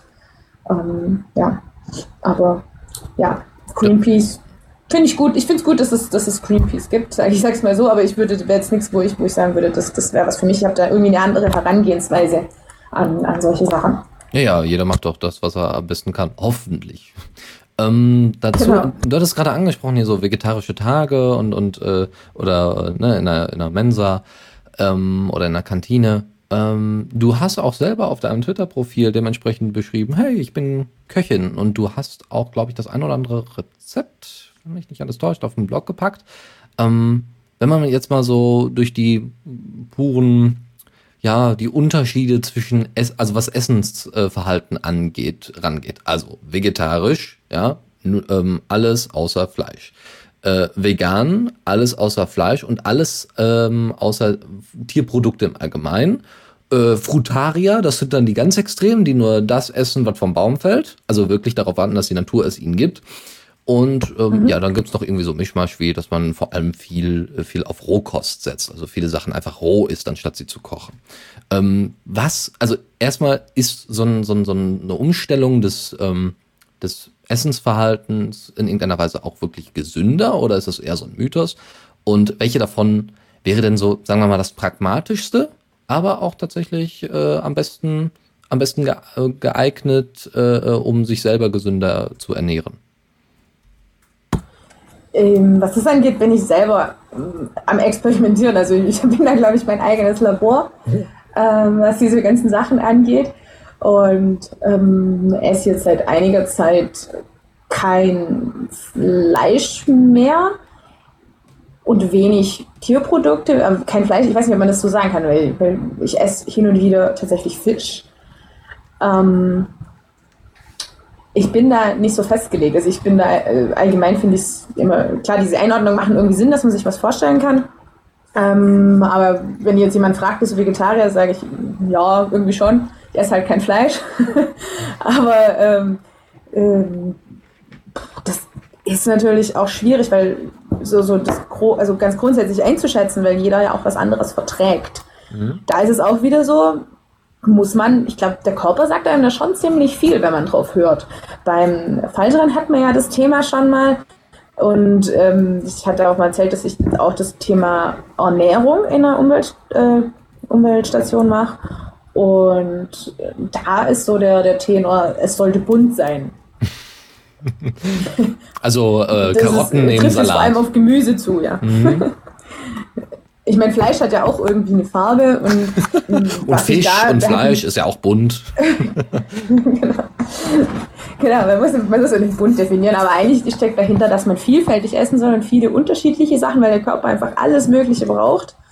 Ähm, was natürlich wieder schwierig ist beim, beim, Thema, beim Thema Landwirtschaft. Das ist erst was, was mir so vor kurzem so wirklich klar geworden ist, weil, weil ich mich so mit dem Thema Boden beschäftigt habe das letzte Jahr, dadurch, dass ich jetzt einen eigenen Garten habe und mit, äh, mit verschiedenen Anbaumethoden quasi. Und grundsätzlich kann man natürlich sagen, ja, okay, am Ende sieht die Paprika mehr oder weniger gleich aus, die da rauskommt, ob es jetzt Bio ist, nicht Bio oder vielleicht selber angebaut. Ähm, aber es, es scheint tatsächlich einen Unterschied zu machen, von welchem Boden diese Pflanze kommt oder mhm. diese, diese, dieses Gemüse kommt. Das ist eigentlich voll schade, weil es auch ganz, ganz wenig ähm, thematisiert wird. Das Thema Boden, der ist halt da. Und entweder er ist gedüngt oder er ist nicht gedüngt. Mhm. Und ähm, aber das ist eigentlich ein total spannendes Thema, weil da lebt es ja unheimlich da drin. Das ist richtig krass. Also klar, Regenwürmer kennt man ja. Ähm, und das hat aber, das ist ein ziemlicher Komplex, diese Pflanzentierwelt, weil, weil Pflanzen zum Beispiel, ist kein Witz, auch miteinander kommunizieren und auch mit den Tieren kommunizieren. Das ist mhm. total cool. Ähm, weil wenn jetzt eine Pflanze angefressen wird von meinetwegen einer Raupe, dann erkennt die Pflanze, ich weiß nicht, ob es hundertprozentig bei allen Pflanzen ist, weil nur einzelne Pflanzen untersucht wurden, aber es gibt welche, die, dann erkennt die Pflanze, dass es eine Raupe ist und die Pflanze weiß auch, welches Tier ihr da zu Hilfe kommen kann. Und die Pflanze kann dann Duftstoffe oder Stoffe absondern, die wiederum ein Tier anlocken, was die Raupe zunichte macht. Wow. Oder eine Pflanze kann auch ähm, der Nachbarpflanze signalisieren, wow shit, ich werde gerade angeknabbert, ähm, äh, mach mal lieber deine Blätter ungenießbar. Also bei Bäumen gibt es das auch. Ähm, und auch, da findet also wirklich Kommunikation statt zwischen, zwischen Pflanzen, Tieren, ähm, dann haben wir Pilze, das, das gibt es also bei, bei Bäumen, also im Wald ist da dieses Kommunikationsnetz unter der Erde, das ist, nennt sich Mykorrhiza, die, die, das, die, die Symbiose von Baum und Pilz ist das quasi. Und ähm, also ich fand es total abgefahren. Und ich habe das jetzt, das ist noch nicht lang her, wo ich das das erste Mal gehört habe. Das war noch während dem Studium bei dieser einen Professorin, die da, die wirklich die, einfach ein extremes Wissen hat, auch in dem Bereich. Und ähm, es gibt nicht viel Literatur zum Thema, aber es gibt sie relativ neu. weil es ein Thema ist, was lang so, so, so die Gefahr da war, oh, Esoterik ähm, und wir reden mit Pflanzen. Ach so, ähm, ja, oh Gott, ja, gut. Ja, aber es gibt da wirklich äh, Wissenschaftler, die das machen. Die haben zum Beispiel dann so, so, so ein Locher, arbeiten dann mit einem Locher und lochen da Pflanzen und gucken äh, und können das wirklich dann, ähm, gucken sich dann die, die Luft an und sehen dann oder ähm, haben dann Messgeräte, die dann ähm, merken, wenn die Pflanze was absondert, also so Duftstoffe oder so. Die haben da so, so Blattöffnungen am Blatt unten dran. Spaltöffnungen heißt, glaube ich. Und äh, dadurch, dadurch können die Duftstoffe absondern. Okay. Also abgefahren. Oder es das heißt auch, ich habe auch gehört, wenn man die Pflanze, also man sagt dann, man muss über die Pflanze reden oder ähm, Musik vorspielen oder äh, sie streicheln oder so, aber das, das ähm, klingt seltsam, aber es gibt da einfach Vorgänge, die das erklären, warum das tatsächlich funktioniert, dass die Pflanzen dann möglicherweise besser wachsen. Weil die Pflanze einfach auf diese, diese Erschütterung quasi reagiert, durch die Musik oder durch die, die Berührung. Mhm. Ähm, ja, und man geht vielleicht auch mit einer Pflanze anders um, wenn man sich nebenher mit ihr unterhält. Das tut ja vielleicht auch ganz gut. also, das, ja, also es ist, glaube ich, noch ein, relativ, relativ junges Forschungsfeld und ich hoffe, dass das so ein bisschen mal bekannter wird, dass es tatsächlich stattfindet, gerade eben in Bezug auf den Boden, um dann wieder zurückzukommen. Ähm, weil einfach mehr dahinter steckt als irgendwie so eine braune Masse oder so. Das, das ist einfach viel, viel, viel mehr, ähm, was da dahinter steckt. Und wenn man eben so einen, so einen ausgelaugten Boden hat, kann ich mir zumindest kaum vorstellen, dass da, dass da dann in dem, was rauskommt, wirklich viel drin steckt. Selbst wenn man den düngt und die Pflanze da irgendwie ja dann was davon hat, ähm, irgendwelche Nährstoffe dann bekommt, ist es, kann ich mir einfach nicht vorstellen, dass es, dass da noch in den, in den, der Paprika zum Beispiel wirklich noch das drinsteckt, wie wenn man jetzt einen ordentlich gesunden Boden hat mit viel mhm. Humus, ähm, was auch noch andere, andere Vorteile hat und einfach dieses natürliche wieder mehr hat. Ich finde das Beispiel nochmal ganz gut, wenn man mal in den Wald schaut. Da sie sind ja klar, gut, die werden auch bewirtschaftet, nicht, nicht alle. Also gerade wenn man sich so einen natürlich sich überlassenen Wald anschaut, ist was besonders interessant, weil man dann diesen Vorgang mal wieder sieht von dem, von dem Entstehen und dem Sterben und das, das Ganze, dass Pflanzen einfach auch absterben und das wieder dem Boden zugeführt wird oder daraus wieder Boden entsteht und sich andere Pflanzen davon wieder ernähren das sieht man ja kaum noch, weil alles immer so aufgeräumt ist. und, äh, ich glaube aber, dass es ganz, ganz wichtig ist und dass das auch ein wichtiger Punkt ist für die Ernährung. Um mal wieder auf die Ursprungsfrage zurückzukommen, ähm, denke ich, dass das, dass das, was wir essen, also nicht jetzt, ob wir Paprika oder Fleisch essen, sondern das, wo es herkommt, auch eine wichtige Rolle spielt. Okay. Und dann ist natürlich die, ja, die Ernährung ist umstrittenes Thema. Ich frage mich manchmal, warum. Irgendwie scheint es da nicht so die einheitliche Meinung zu geben. Ähm, da sagt jeder was anderes. Ja, da wird dann Eigentlich, auch, wird dann auch schnell dann eben von den Medien her, oh, ein Veggie Day, sie wollen uns das Fleisch verbieten, ah, die, die Öko-Terroristen sind wieder da. Ja, genau. Oder, oder äh, das, da kommt irgendwas Neues, irgendjemand erzählt was und dann ist das, dann denkt jeder, oh cool, jetzt wissen wir es endlich. Jetzt ist, wissen wir endlich, wie es ist. Das ist natürlich total bequem und das ist in allen anderen Fällen, nicht nur in der Ernährung, ist das natürlich auch so. Sobald man irgendwie so eine, so eine Strategie hat, so den Masterplan, das ist natürlich cool, weil dann weiß man, wie es gemacht wird. Hätte ich mir, würde ich mir manchmal auch wünschen. Ich wüsste jetzt den Masterplan, dann wüsste ich, was ich zu tun habe. Ist ja cool. Aber ich fürchte, es ist irgendwie nicht so einfach. Zeigt so die Erfahrung. Und gerade im Ernährungsbereich, weißt du, gibt es so viele Meinungen, dass ich irgendwann aufgehört habe, da wirklich drauf zu, was viel drauf zu geben. Was ich noch nachvollziehbar finde, ist sowas wie, dass äh, das für den Körper anstrengender ist, mit, mit gewissen Dingen umzugehen. Also zum Beispiel, gut, witzig, der eine sagt, genau Getreide äh, ist für, für die Verdauung quasi total anstrengend und ähm, tut nicht so gut und der, die andere, der andere sagt, äh, Gemüse gärt und dann äh, wird es zu Alkohol und wenn man das viel isst, dann, also Veganer kriegen dann irgendwie so eine Schnapsnase und so eine rote. also Leute, solche Sachen werden da, werden da erzählt, ah, was ja. dann aber tatsächlich stimmt, weiß ich, also kann ich ehrlich gar nicht so wirklich beantworten. Ich mache es, wieder eine so eine Sache, wo ich sage, ich mache es für mich so, wie es irgendwie, wie mir es richtig vorkommt. Ich, ja, ich habe auch mal versucht, so ein bisschen über die, die, den geschichtlichen Weg dahin zu gehen und mal, zu über, äh, mal so ein bisschen geforscht, wie, wie man sich früher ernährt hat. Was aber auch wieder nicht vielleicht gar nicht so gut funktionieren kann, weil der Mensch sich ja auch verändert im Laufe der Zeit und wir da auch wieder eine gewisse Ernährung hatten. Ähm, ja, ja, also da kann man ja wunderbar seine, seine Freunde und Kollegen zum Koma-Knabbern einsetz, äh, ein, einladen. Ja, äh, nur noch Gemüse und dann, ja, sonst geben sich die Jugendlichen ja immer diese, die Kante, ja, das können sie jetzt auch gerne mit äh, Karotten, so, Salatköpfen. ja.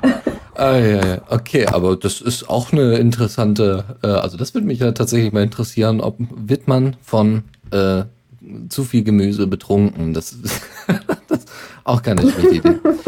ähm, es gibt ja noch so ein paar ja. klei kleinere ähm, Projekte, ähm, so Urban Gardening oder oder die die die ähm, Gardening Guarela, ja, also von wegen man man äh, geht entweder auf einen alten Parkplatz oder auf ein altes Feld oder auf ein leerstehendes Gebiet, ein Grundstück und pflanzt dort Sachen an beziehungsweise pflanzt sie dann in irgendwelchen Kästen an und macht dann quasi sein eigenes kleines Feld da auf, so ungefähr. Das ist mhm. Urban Gardening oder eben, einfach nur jetzt so als Erklärung, falls es Leute nicht wissen, ähm, äh, die äh, Gardening Guarela oder ähm, heißt, glaube ich, noch mal ein bisschen anders, also gibt's noch in anderen, ähm, anderen Bereichen, äh, die werf, also es, es gibt die Pflanzen einfach im öffentlichen Raum ähm, pflanzen die von mir aus Tomaten an oder einfach nur ganz normale Stiefmütterchen, ist vollkommen egal, wollen also äh, den, den städtischen Raum einfach verschönern. Theoretisch dürften sie das nicht. Was heißt theoretisch? Sie dürfen es nicht. Ähm, es ist nämlich nicht erlaubt, äh, seine Stadt in dem Sinne zu verschönern, dass man jetzt seine eigenen, ähm, also beziehungsweise für die Stadt dann irgendwelche Pflänzchen da aufstellt, sondern das soll die Stadt selber machen, warum auch immer.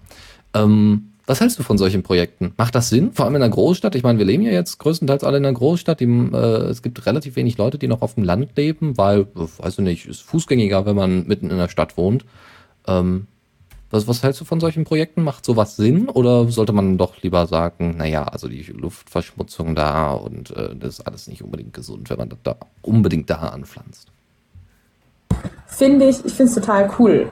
Einfach auch aus dem Grund, weil es in die, in die Städte so ein bisschen wieder reingetragen wird. Und es gibt da die ähm, Transition Towns, weiß nicht, ob dir das was sagt, die, die, wo das ja auch das Thema ist, die haben da, da gibt es so kleine und größere Gemeinden, die haben äh, eben gerade auf so, so Gemeindefläche Gärten angelegt, wo jeder hin kann und ernten kann. Es wird dann quasi mit Gemeindegeldern bezahlt und jeder kann da hin und kann sich seine Sachen holen. Ich finde das super. Das ist, ähm, wenn man mal so einfach mal überlegt, was für Menschen eigentlich so, so existenziell ist, dann ist das, da steht es ja ganz, ganz weit oben ist mhm. das Thema Ernährung.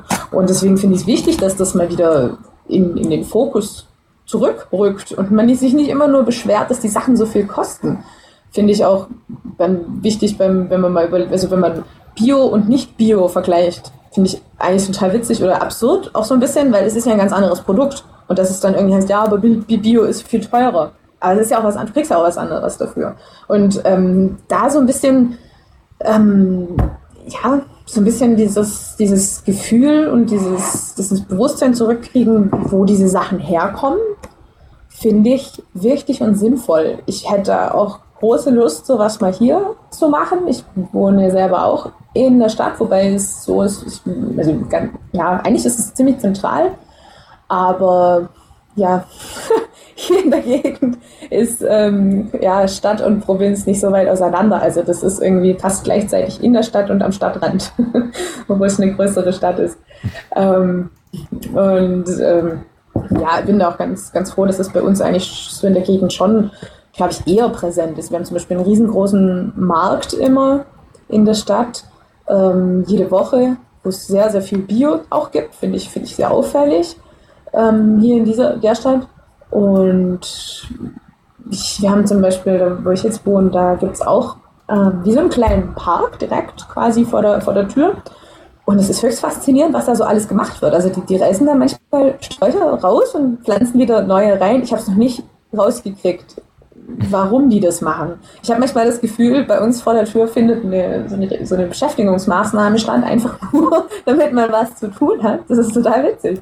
Und ständig sind die da am Mähen und ich habe mich juckt so ein bisschen in den Fingern da ähm, ähm, in der Richtung mal was zu machen, dass man da eben nicht einfach nur dieses Gras dann hat und das quasi essbar zu machen. Sagt man manchmal so, essbare Stadt gibt es ja, gibt's mhm. ja auch inzwischen in so ein paar.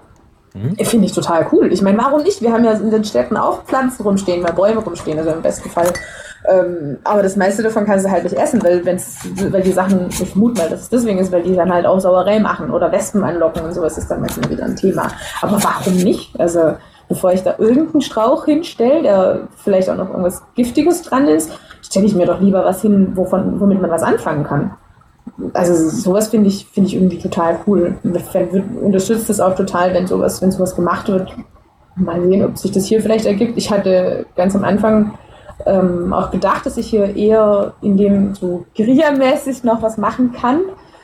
Aber ich kann jetzt meine, meine Gartenlust am eigenen Garten und in dem Gemeinschaftsgarten noch austoben. Wahrscheinlich, wenn das nicht gewesen wäre, wäre ich wahrscheinlich eher in die Richtung gegangen. Und ich möchte es auch so ein bisschen in die Stadt versuchen reinzutragen. Wobei der Gemeinschaftsgarten zum Beispiel, wo ich, wo ich mit dabei bin, ist auch nur fünf Minuten von der Stadt entfernt. Und was das angeht mit den, mit den Abgasen, das, ja, da hat man vielleicht auch ein zu romantisches Bild davon, wo die anderen Sachen wachsen.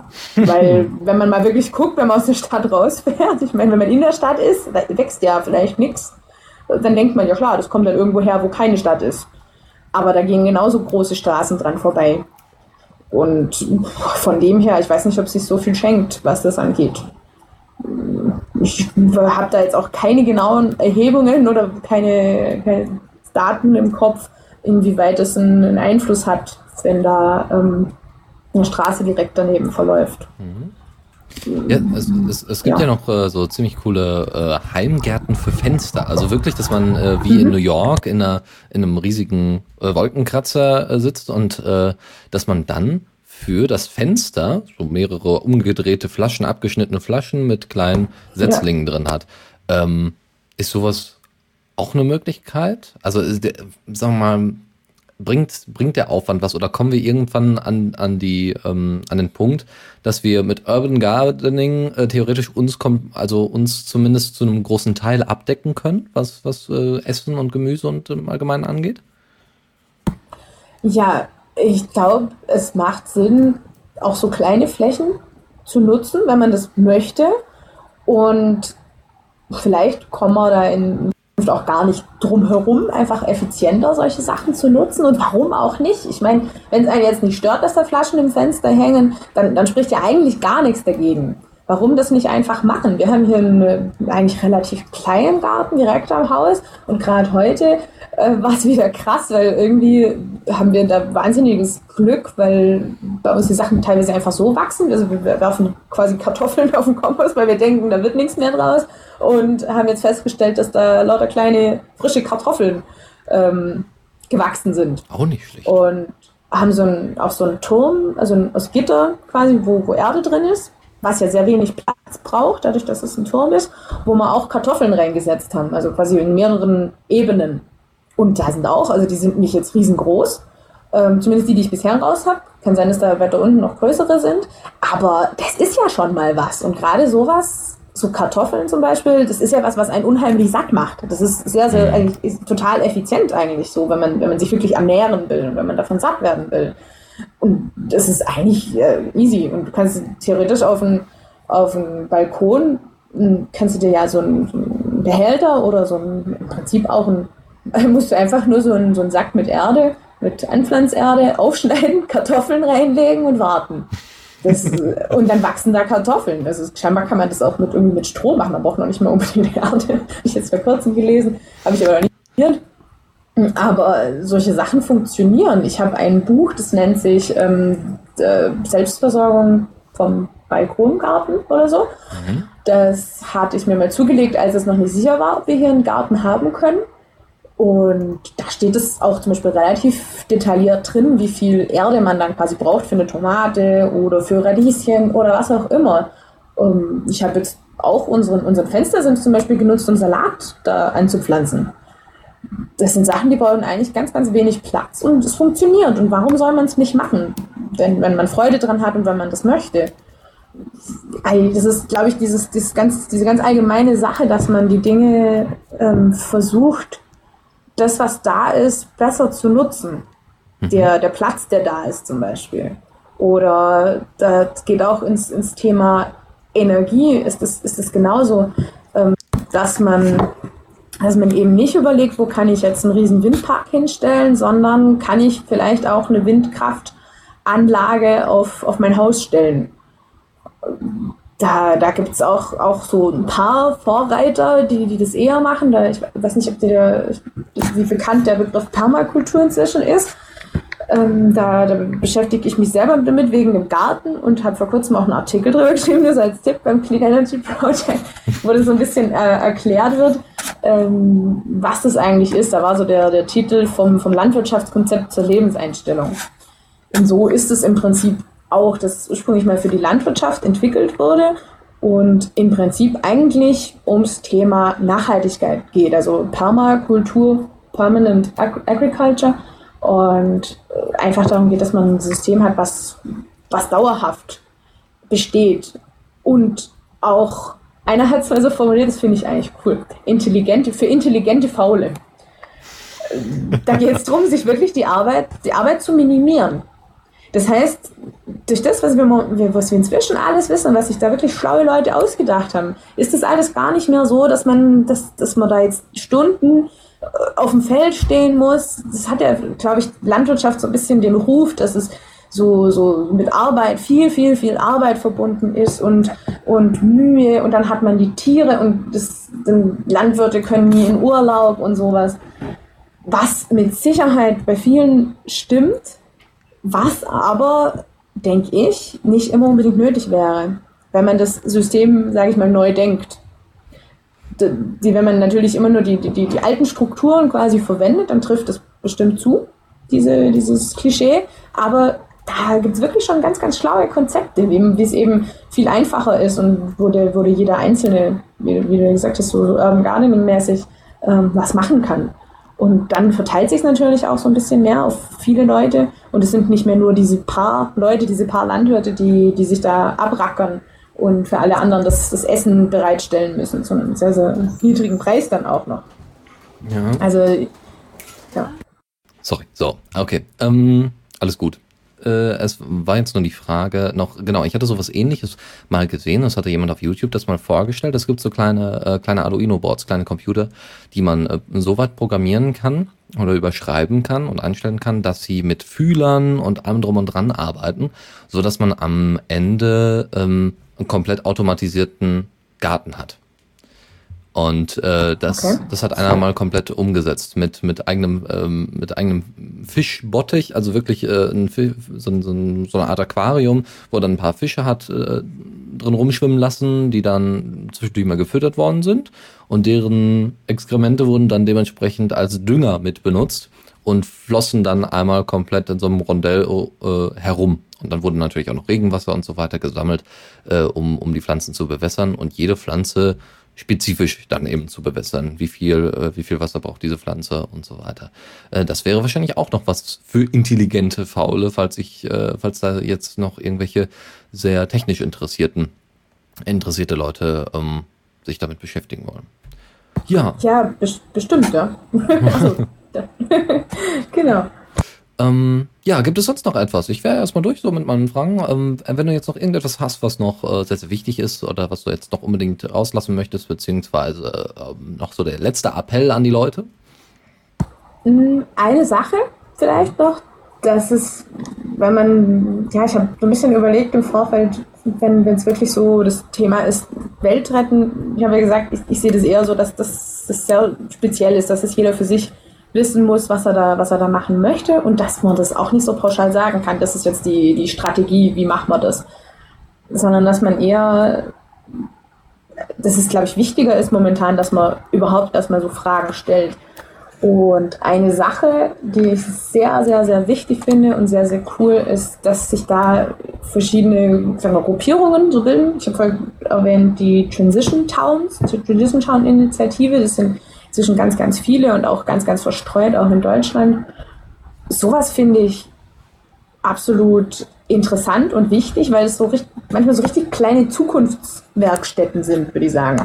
Mhm. Ähm, ich bin jetzt auch seit einem halben Jahr mit dabei.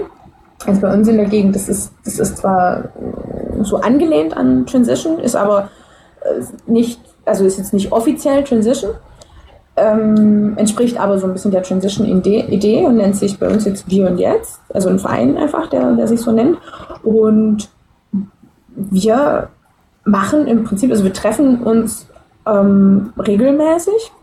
Einmal im Monat ist auch immer ein offenes Treffen, wo quasi jeder dazukommen kann. Und dann wird eben so ein bisschen überlegt und äh, quasi an der Zukunft gebastelt. Das finde ich irgendwie schön, weil, na klar, gut, wenn man da kein Interesse dran hat, da, da aktiv mitzugestalten, sondern halt einfach hofft, dass es gut wird, äh, wie andere sich das so überlegen, dann ist es vielleicht nicht so interessant, aber mh, mm, wenn man ganz, ganz allgemein das Thema Nachhaltigkeit mh, mm, besser umsetzen will, dann, dann glaube ich, ist das eine, eine, ziemlich gute Sache, diese, diese Gruppierungen, die es da gibt. Wir haben da eine äh, Sache, die nennt sich Open Space, die so Open Space Veranstaltungen, was im Prinzip heißt, dass jeder, der da dabei ist, ein Thema einbringen kann. Und dann gibt es, wenn die Themen quasi in Gruppen mit Leuten, die dann noch sich dafür interessieren, diskutiert. Und da ist jetzt bei uns im Verein zum Beispiel dieser Gemeinschaftskarten draus entstanden. Und hm, da haben jetzt mehrere Familien, ich weiß die genaue Zahl nicht, ähm, Bienenvölker quasi bei sich aufgenommen und, und lauter so Sachen. Und da habe ich gemerkt, wenn Leute, die richtigen oder wenn überhaupt Leute zusammenkommen, äh, dann, dann entstehen da ganz abgefahrene Sachen. Und viel mehr als vielleicht jetzt durch die, die Politik quasi passieren könnte. Egal, ob das jetzt lokal oder, oder auf Bundesebene die Politik ist. Ähm, das ist, hat nochmal eine ganz andere Dynamik, wenn da wirklich, wenn da konkret die Menschen da zusammenkommen, die das wirklich betrifft. Mhm. Und da gibt es echt tolle Ideen, die, die bei solchen Dingen schon, schon entstanden sind. Und also wer sich fürs wer so ein bisschen was in die Hand nehmen will und da bewegen will, ich glaube, für den ist das absolut das Richtige, sich da mal umzugucken. Da gibt es eine, eine, ganze Datenbank mit den ganzen Transition-Initiativen in Deutschland, Österreich und der Schweiz, wo man, wo man mal gucken kann. Die sind natürlich ganz unterschiedlich in sich, mit unterschiedlich vielen Leuten und unterschiedlich schon mit dabei.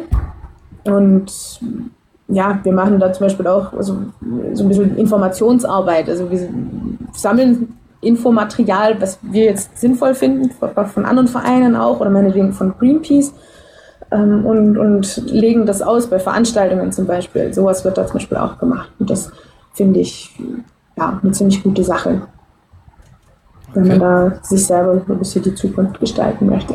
Ja, sehr schön. Ja, dann äh, sehe ich dann schon kommen, dass viele unserer Hörer höchstwahrscheinlich schon an ihrem ersten kleinen Winterhäuschen basteln für zu Hause oder einfach mal einen Salat ins Zimmer stellen. Ja, hat ja auch einen dekorativen Anteil. Ja, dann danke ich dir sehr dafür, dass du heute bei uns warst, uns äh, Rede und Antwort gestanden hast und, äh, und so viele Tipps gegeben hast, was man alles machen kann und was auch funktioniert, was auch die, Le die Leute direkt anspricht. Ja, dass man nicht alleine ist äh, wenn man sich ein bisschen auf die Umwelt besinnt, auf, auf Öko, auf Bio, auf welche, welche Begriffe man dann so noch in den Raum werfen kann. Und dann ähm, hoffe ich, dass du noch viel Erfolg mit deiner Arbeit hast und äh, wir uns sicherlich noch mal irgendwann wiederhören. Bestimmt, dann vielen Dank für die Einladung. Wenn, ich glaube, ich denke mal, viele, die gerade zuhören, sind wahrscheinlich bei Diaspora. Wenn jemand einen Saatgut-Tipp braucht oder so. Also einfach einfach schreiben. Nee, das ist einfach schön, wenn sich das, wenn das so ein bisschen ähm, sich verbreitet. Das ist natürlich ganz nett. Klar, genau. ansonsten einfach den Nachbarn fragen, ja, solange es noch erlaubt ist, äh, bei Saatgut ja, richtig, den richtig. Nachbarn fragen. Okay, wunderbar. Gut, dann danke und äh, dann äh, hören wir uns sicherlich mal wieder, wenn, wenn, vielleicht wenn du irgendwie ein größeres Projekt hast und ähm, bis dahin, Dann Genau, sehr gern. einen schönen Abend. Ebenfalls. Dankeschön. Ciao.